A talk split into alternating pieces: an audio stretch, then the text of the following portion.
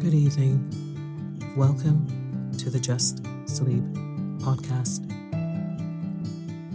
I'm Tasha, your host. Every week, I will read you an old story to help you relax, put the stressful day behind you, and drift off to sleep.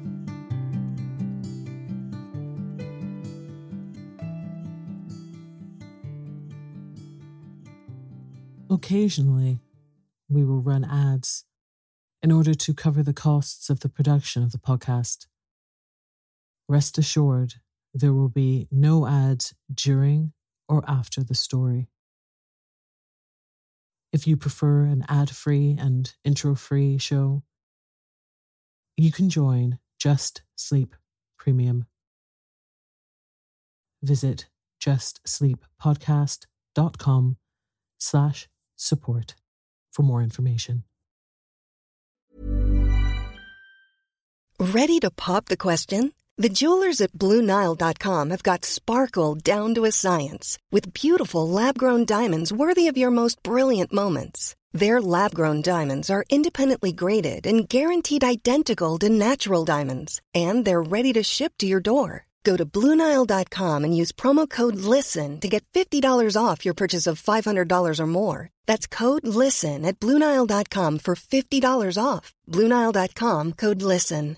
Hey, I'm Ryan Reynolds. At Mint Mobile, we like to do the opposite of what Big Wireless does. They charge you a lot, we charge you a little. So naturally, when they announced they'd be raising their prices due to inflation, we decided to deflate our prices due to not hating you.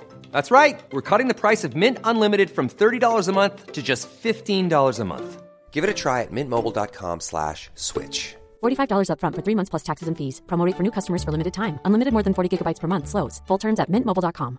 Quality sleep is essential. That's why the Sleep Number Smart Bed is designed for your ever evolving sleep needs. Need a bed that's firmer or softer on either side? Helps you sleep at a comfortable temperature? Sleep Number Smart Beds let you individualize your comfort so you sleep better together. JD Power ranks Sleep Number number 1 in customer satisfaction with mattresses purchased in-store. And now, save 50% on the Sleep Number limited edition Smart Bed for a limited time. For JD Power 2023 award information, visit jdpower.com/awards. Only at a Sleep Number store or sleepnumber.com. Many of us have those stubborn pounds that seem impossible to lose, no matter how good we eat or how hard we work out. My solution is PlushCare. PlushCare is a leading telehealth provider with doctors who are there for you day and night to partner with you in your weight loss journey. They can prescribe FDA-approved weight loss medications like Wegovy and Zepbound for those who qualify. Plus, they accept most insurance plans.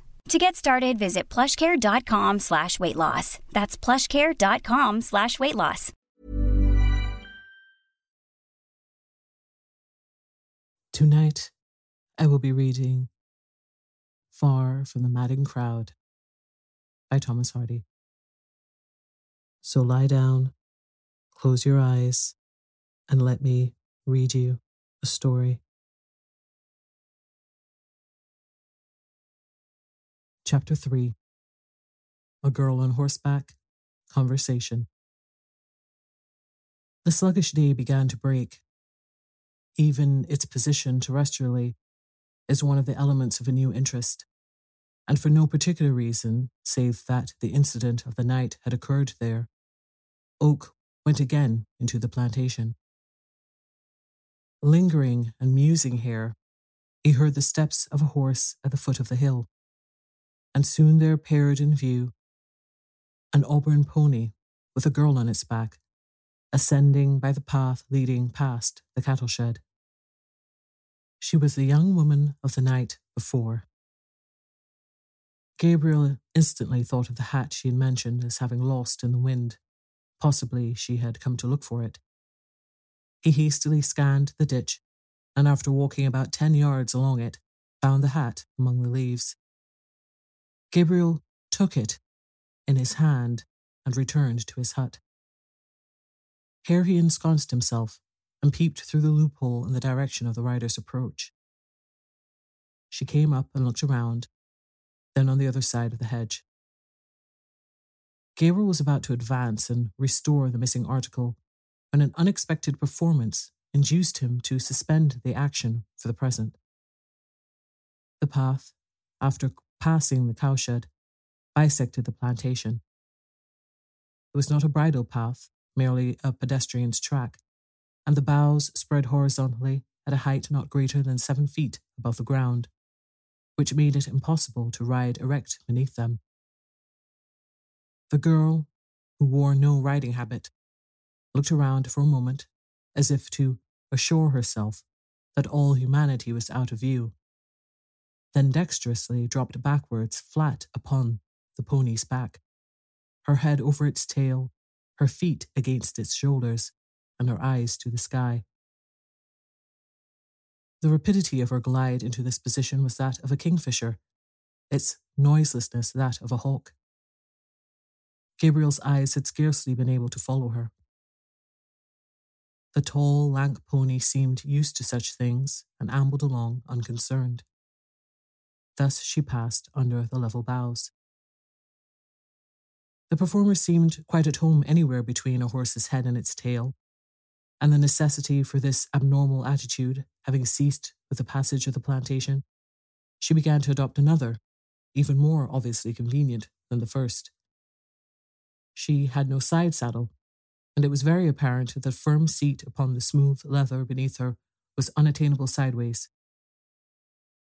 Springing to her accustomed perpendicular like a bowed sapling, and satisfying herself that nobody was in sight, she seated herself in the manner demanded by the saddle, though hardly expected of a woman, and trotted off in the direction of Tewnell Mill. Oak was amused, perhaps a little astonished, and hanging up the hat in his hut, went again among his ewes. An hour passed. The girl returned, properly seated now with a bag of bran in front of her. On nearing the cattle shed, she was met by a boy bringing a milking pail, who held the reins of the pony whilst she slid off. The boy led away the horse, leaving the pail with the young woman. Soon soft spurts, alternating with loud spurts, came in regular succession from within the shed, the obvious sounds of a person milking a cow. Gabriel took the lost hat in his hand and waited beside the path she would follow in, leaving the hill. She came, the pail in one hand. The left arm was extended as a balance, enough of it being shown bare to make Oak wish that the event had happened in the summer, when the whole would have been revealed. There was a bright air and manner about her now, by which she seemed to imply that the desirability of her existence could not be questioned, and this rather saucy assumption failed in being offensive because a beholder felt it to be, upon the whole, true. Like exceptional emphasis in the tone of a genius, that which would have made mediocrity ridiculous was an addition to recognized power. It was with some surprise that she saw Gabriel's face rising like the moon behind the hedge. The adjustment of the farmer's hazy conceptions of her charms to the portrait of herself she now presented him with was a less a diminution than a difference. The starting point selected by the judgment was her height. She seemed tall, but the pail was a small one, and the hedge diminutive, hence making allowance for error by comparison with these. She could have been not above the height to be chosen by women as best. All features of consequence were severe and regular. It may have been observed by persons who go about the shires with eyes for beauty that in Englishwomen, a classically formed face is seldom found to be united with a figure of the same pattern, the highly finished features being generally too large for the remainder of the frame that a graceful and proportionate figure of eight heads usually goes off into random facial curves. Without throwing a Nymphean tissue over a milkmaid, let it be said that here criticism checked itself as out of place and looked at her proportions with a long consciousness of pleasure. From the contours of her figure and its upper part, she must have had a beautiful neck and shoulders, but since her infancy, nobody had ever seen them. Had she been put into a low dress, she would have run and thrust her head into a bush. Yet she was not a shy girl by any means. It was merely her instinct to draw the line dividing the seen from the unseen higher than they do it in towns. That the girl's thoughts hovered about her face and form as soon as she caught Oak's eyes conning the same page was natural and almost certain. The self consciousness shown would have been vanity if a little more pronounced, dignity if a little less. Rays of male vision seemed to have a tickling effect upon virgin faces in rural districts. She brushed hers with her hand, as if Gabriel had been irritating its pink surface by actual touch, and the free air of her previous movements was reduced at the same time to a chastened phase of itself. Yet it was the man who blushed, the maid not at all. I found a hat, said Oak. It is mine, said she, and from a sense of proportion, kept down to a small smile, an inclination to laugh distinctly. It flew away last night. One o'clock this morning? Well, it was, she was surprised. How did you know? she said. I was here. You are Farmer Oak, are you not? That or thereabouts. I'm lately come to this place. A large farm? she inquired, casting her eyes round and swinging back her hair, which was black in the shaded hollows of its mass. But it now being an hour past sunrise, the rays touched its prominent curves with a colour of their own. No, not large, about a hundred. In speaking of farms, the word acres is omitted by the natives, by analogy to such old expressions as a stag of ten. I wanted my hat this morning, she went on. I had to ride to Tewnell Mill. Yes, you had. How do you know? I saw you. Where? she inquired, a misgiving bringing every muscle of her lineaments and frame to a standstill. Here, going through the plantation, and all down the hill, said Farmer Oak, with an aspect excessively knowing with regard to some matter in his mind, as he gazed at a remote point in the direction named, and then turned back to meet his colloquist's eyes. A perception caused him to withdraw his own eyes from hers as suddenly as if he had been caught in a theft. Recollection of the strange antics she had indulged in when passing through the trees was succeeded in the girl by a nettled palpitation, and that by a hot face. It was a time to see a woman redden, who was not given to reddening as a rule. Not a point in the milkmaid, but was of the deepest rose colour. From the maiden's blush, through all the varieties of the Provence, down to the crimson Tuscany, the countenance of Oak's acquaintance quickly graduated, whereupon he, in considerateness, turned away his head.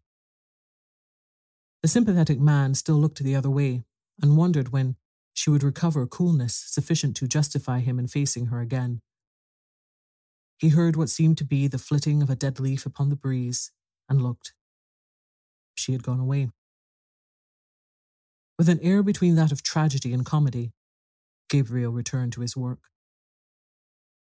Five mornings and evenings passed. The young woman came regularly to milk the healthy cow or to attend to the sick one, but never allowed her vision to stray in the direction of Oak's person. His want of tact had deeply offended her, not by seeing what he could not help, but by letting her know that he had seen it. For as without law there is no sin, without eyes there is no indecorum. And she appeared to feel that Gabriel's espial had made her an indecorous woman without her own connivance. It was food for great regret with him. It was also a contretemps which touched into life a latent heat he had experienced in that direction. The acquaintanceship might, however, have ended in a slow forgetting, or for an incident which occurred at the end of the same week.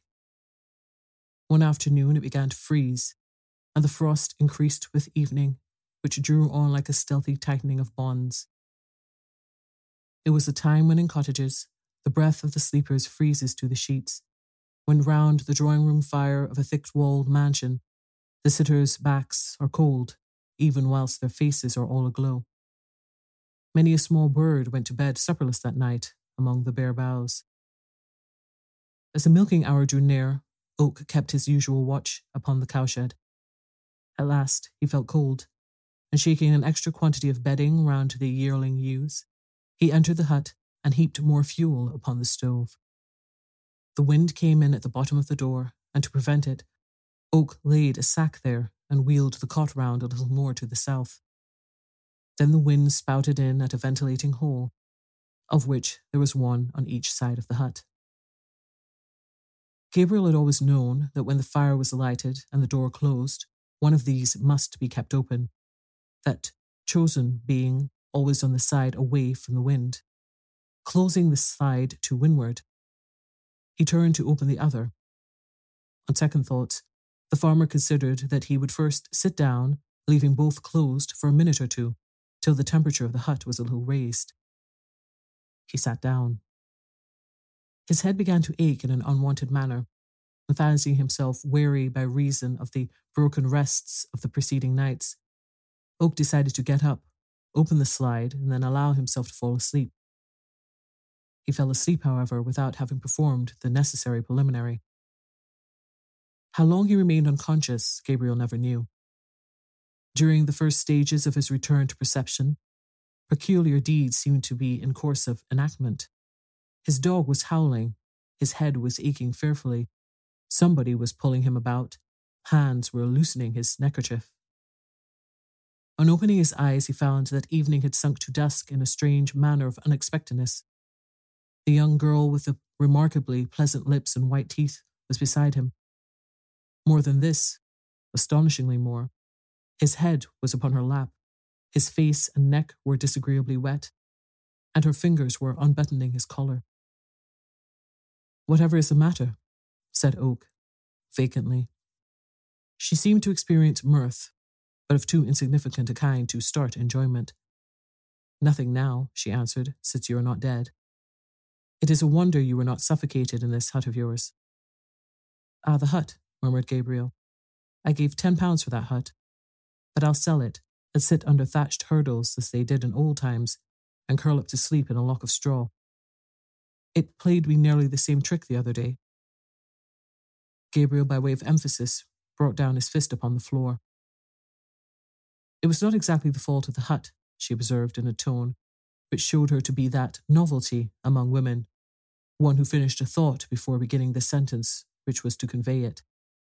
You should, I think, have considered, and not have been so foolish as to leave the slides closed. Yes, I suppose I should, said Oak absently. He was endeavouring to catch and appreciate the sensation of being thus with her, his head upon her dress, before the event passed on into the heap of bygone things. He wished she knew his impressions, but he would as soon have thought of carrying an odour in a net as of attempting to convey the intangibilities of his feeling in the coarse meshes of language. So he remained silent.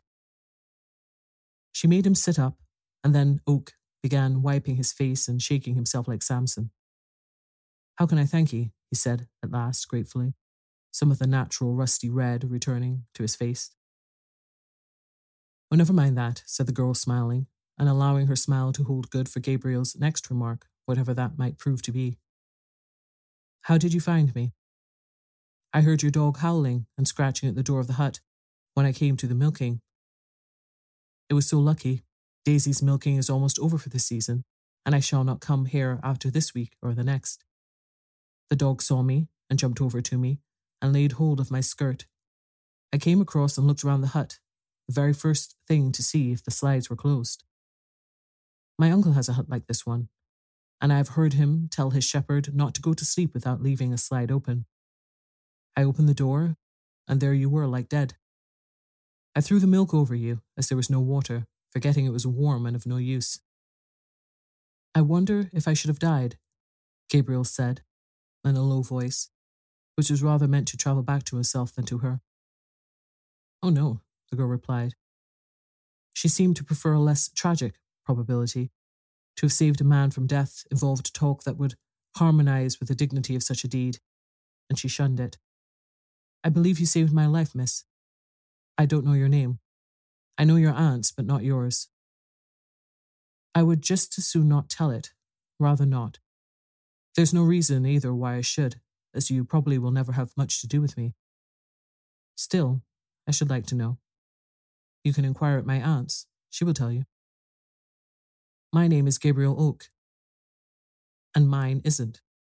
You seem fond of yours in speaking it so decisively, Gabriel Oak. You see, it is the only one I shall ever have, and I must make the most of it. I always think mine sounds odd and disagreeable. I should think you might soon get a new one. Mercy, how many opinions you keep about you concerning other people, Gabriel Oak. Well, miss, excuse the words. I thought you would like them. But I cannot match you, I know, in mapping out my mind upon my tongue. I never was very clever in my inside. But I thank you. Come, give me your hand.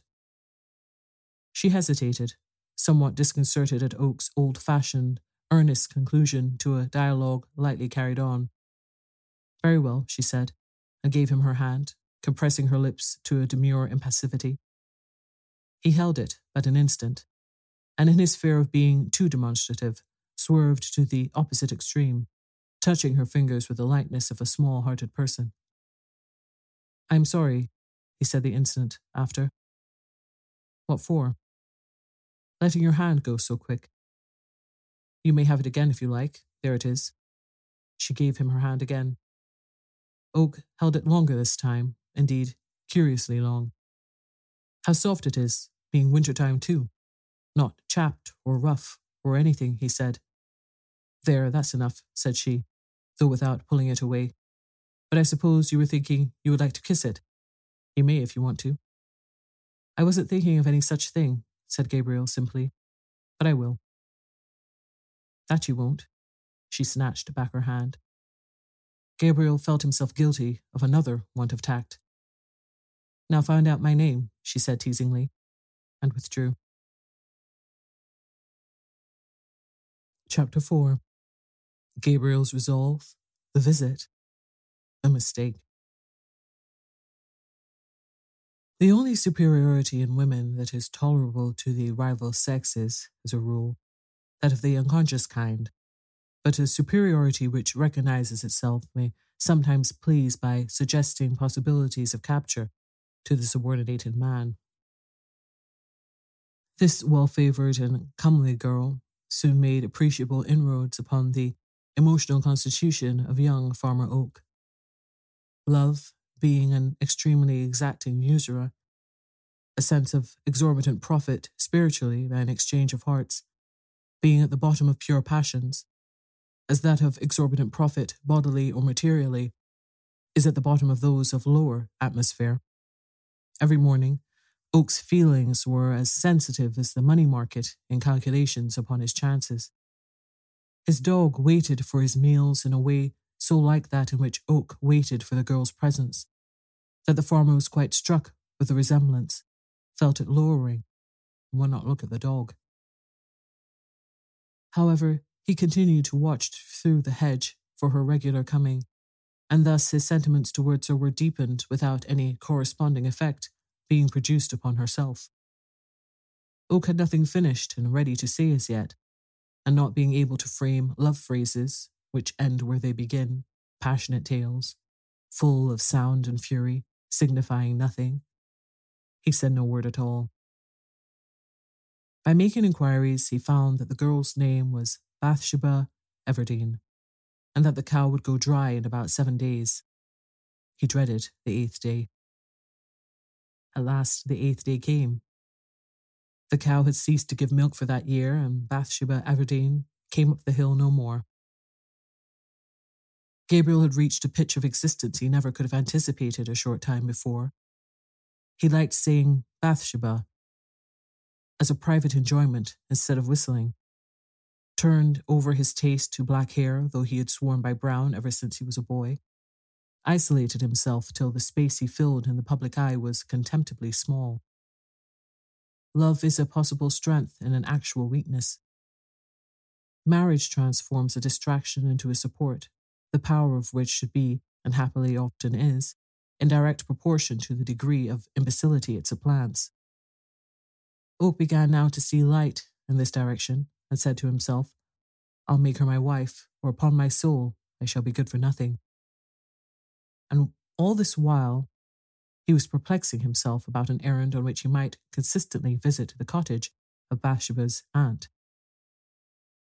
He found his opportunity in the death of a ewe, mother of a living lamb. On a day which had a summer face and a winter constitution, a fine January morning, when there was just enough blue sky visible to make cheerfully disposed people wish for more, an occasional gleam of silvery sunshine, Oak put the lamb into a respectable Sunday basket and stalked across the fields to the house of Mrs. Hurst, the aunt. George, the dog, walking behind, with a countenance of great concern at the serious turn pastoral affairs seemed to be taking. Gabriel had watched the blue wood smoke curling from the chimney with strange meditation. At evening, he had fancifully traced it down the chimney to the spot of its origin, seen the hearth and Bathsheba beside it, beside it in her outdoor dress, for the clothes she had worn on the hill were by association equally with her person included in the compass of his affection. They seemed at this early time of his love a necessary ingredient, the sweet mixture called Bathsheba Everdene. He had made a toilet of a nicely adjusted kind, of a nature between the carefully neat and the carelessly ornate, of a degree between fine market day and wet Sunday selection. He thoroughly cleaned his silver watch chain with whiting, put new lacing straps to his boots, looked to the brass eyelet holes, went to the inmost heart of the plantation for a new walking stick, and trimmed it vigorously on his way back. Took a new handkerchief from the bottom of his clothes box, put on the light waistcoat patterned all over with sprigs of an elegant flower, uniting the beauties of both rose and lily without the defects of either, and used all the hair oil he possessed upon his usually dry, sandy, and inextricably curly hair, till he had deepened it to a splendidly novel colour between that of guano and Roman cement, making it stick to his head like mace round a nutmeg, or wet seaweed round a boulder after the ebb. Nothing disturbed the stillness of the cottage save the chatter of a knot of sparrows on the eaves. One might fancy scandal and rumour to be no less the staple topic of these little coteries on roofs than of those under them. It seemed that the omen was an unpropitious one, for, as the rather untoward commencement of Oak's overtures, just as he arrived by the garden gate, he saw a cat inside, going into various arched shapes and fiendish convulsions at the sight of his dog George. The dog took no notice, for he had arrived at that age at which all superfluous barking was cynically avoided as a waste of breath. In fact, he never barked, even at the sheep, except to order, when it was done with an absolutely mutual countenance, as a sort of combination service, which, though offensive, had to be gone through once now and then to frighten the flock for their own good. A voice came from behind some laurel bushes into which the cat had run. Poor Dare. Did a nasty brute of a dog want to kill it? Did he? Poor Dare. I beg your pardon, said Oak to the voice, but George was walking on behind me, with a temper as mild as milk. Almost before he ceased speaking, Oak was seized with a misgiving as to whose ear was the recipient of his answer. Nobody appeared, and he heard the person retreat among the bushes. Gabriel meditated, and so deeply that he brought small furrows into his forehead by sheer force of reverie. Where the issue of an interview is as likely to be a vast change for the worse as for the better, any initial difference from expectation causes nipping sensations of failure. Oak went up to the door a little abashed. His mental rehearsal and the reality had had no common grounds of opening. Bathsheba's aunt was indoors. Will you tell Miss Everdene that somebody would be glad to speak to her? said Mr. Oak. Calling oneself merely somebody without giving a name is not to be taken as an example of the ill breeding of the rural world. It springs from a refined modesty of which townspeople with their cards and announcements have no notion whatever. Bathsheba was out. The voice had evidently been hers. Will you come in, Mr. Oak? Oh, thank you, said Gabriel following her to the fireplace. I've brought a lamb for Miss Everdene. I thought she might like one to rear.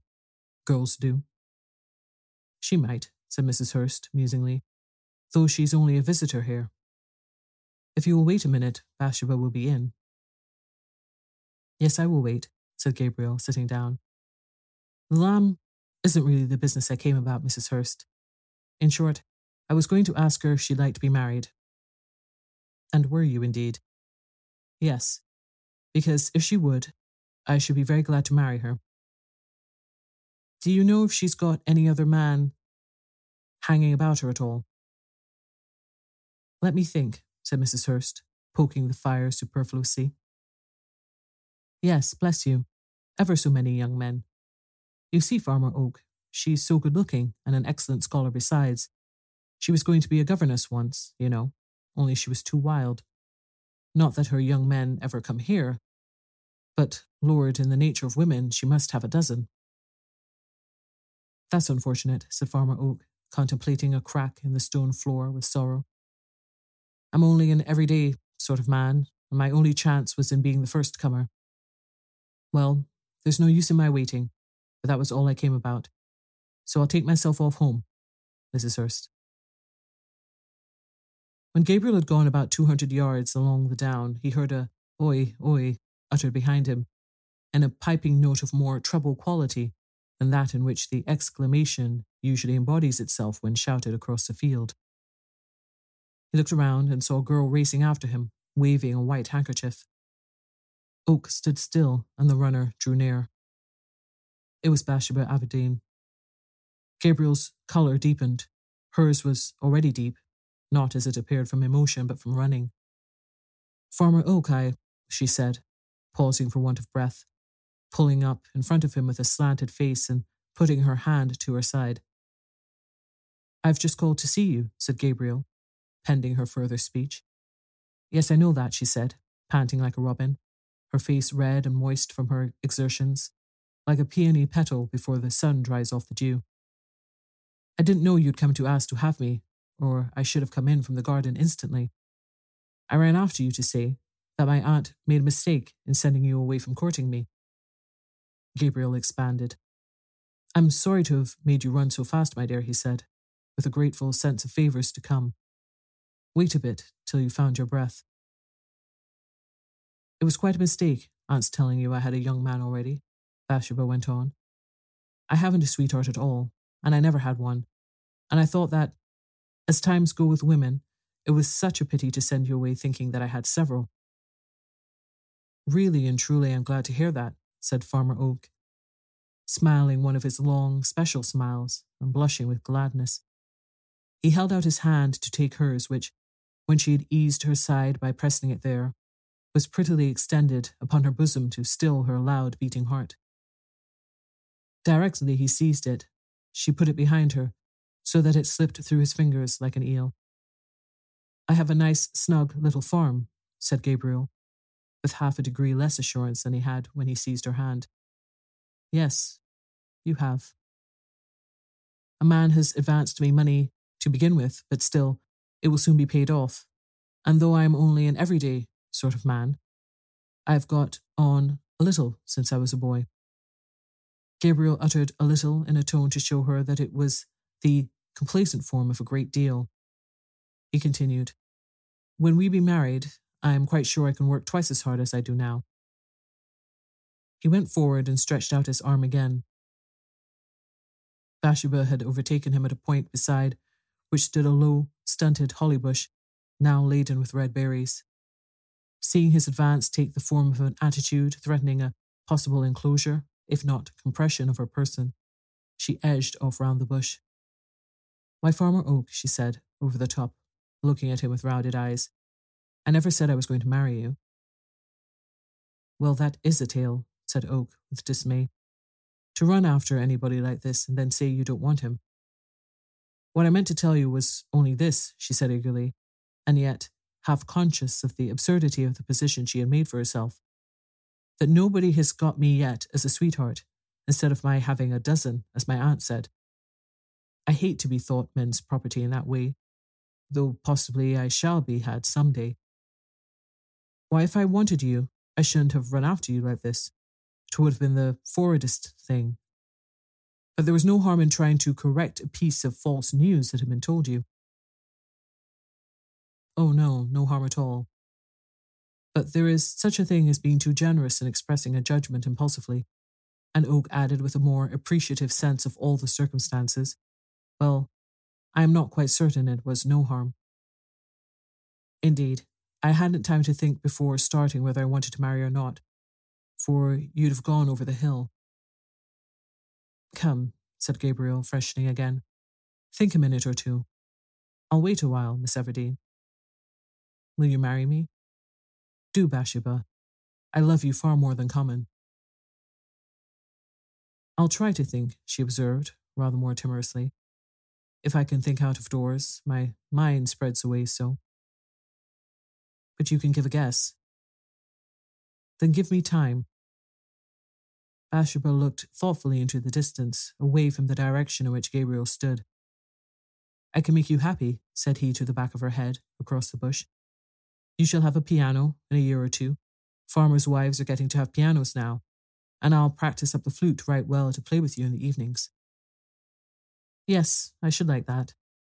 And have one of those little ten pound gigs for market, and nice flowers, and birds, cocks and hens, I mean, because they be useful, continued Gabriel, feeling balanced between poetry and practicality.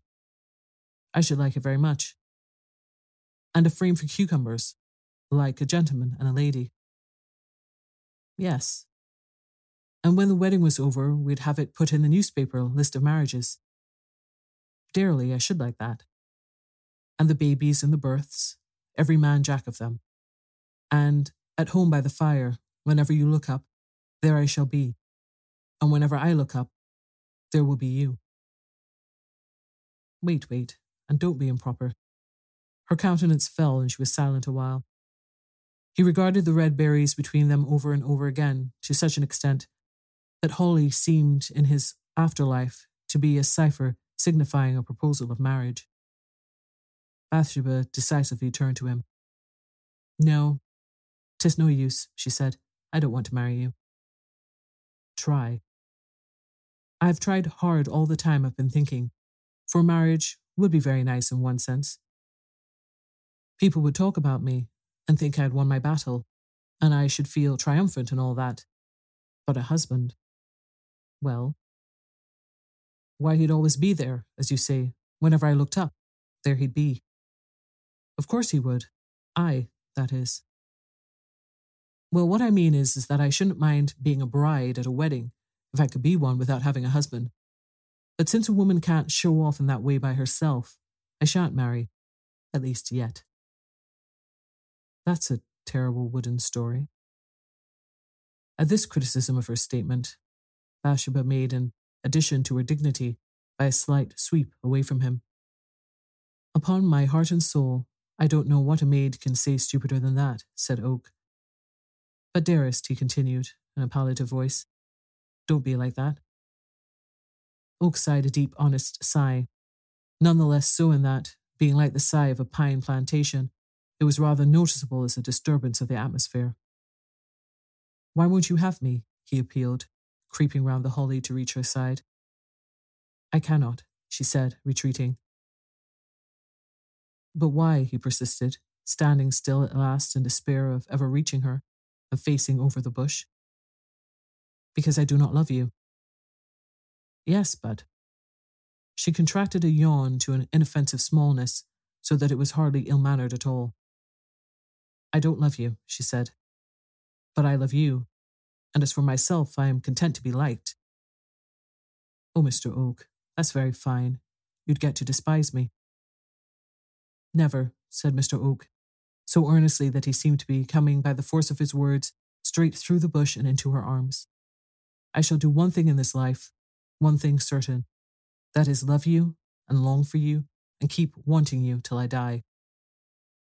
His voice had a genuine pathos now, and his large hands perceptibly trembled.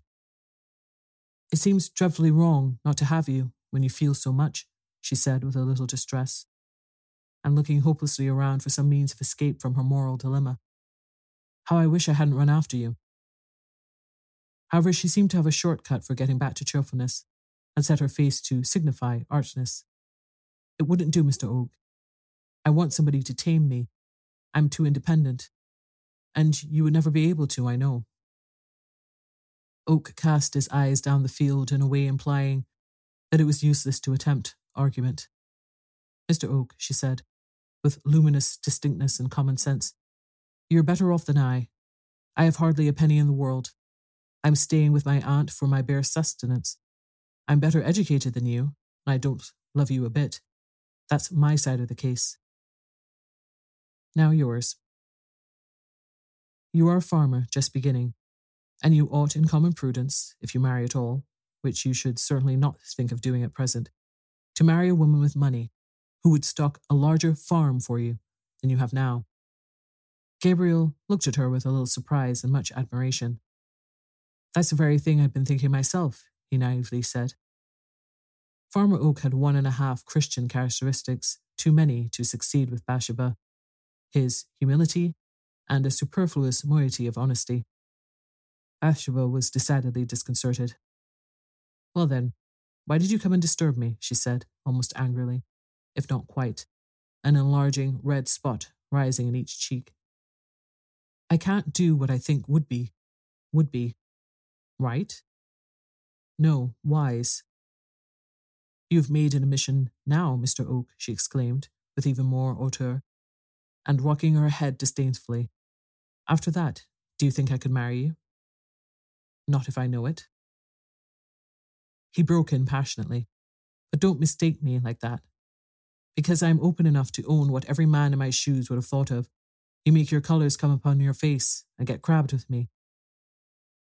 That about your not being good enough for me is nonsense. You speak like a lady. All the parish notice it.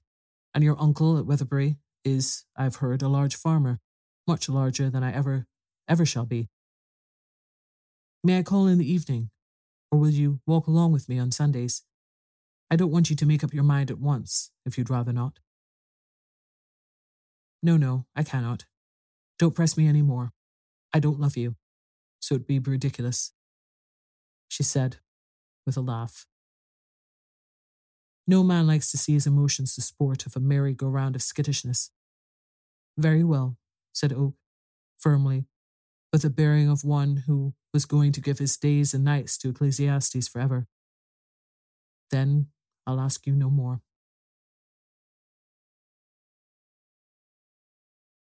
Good night.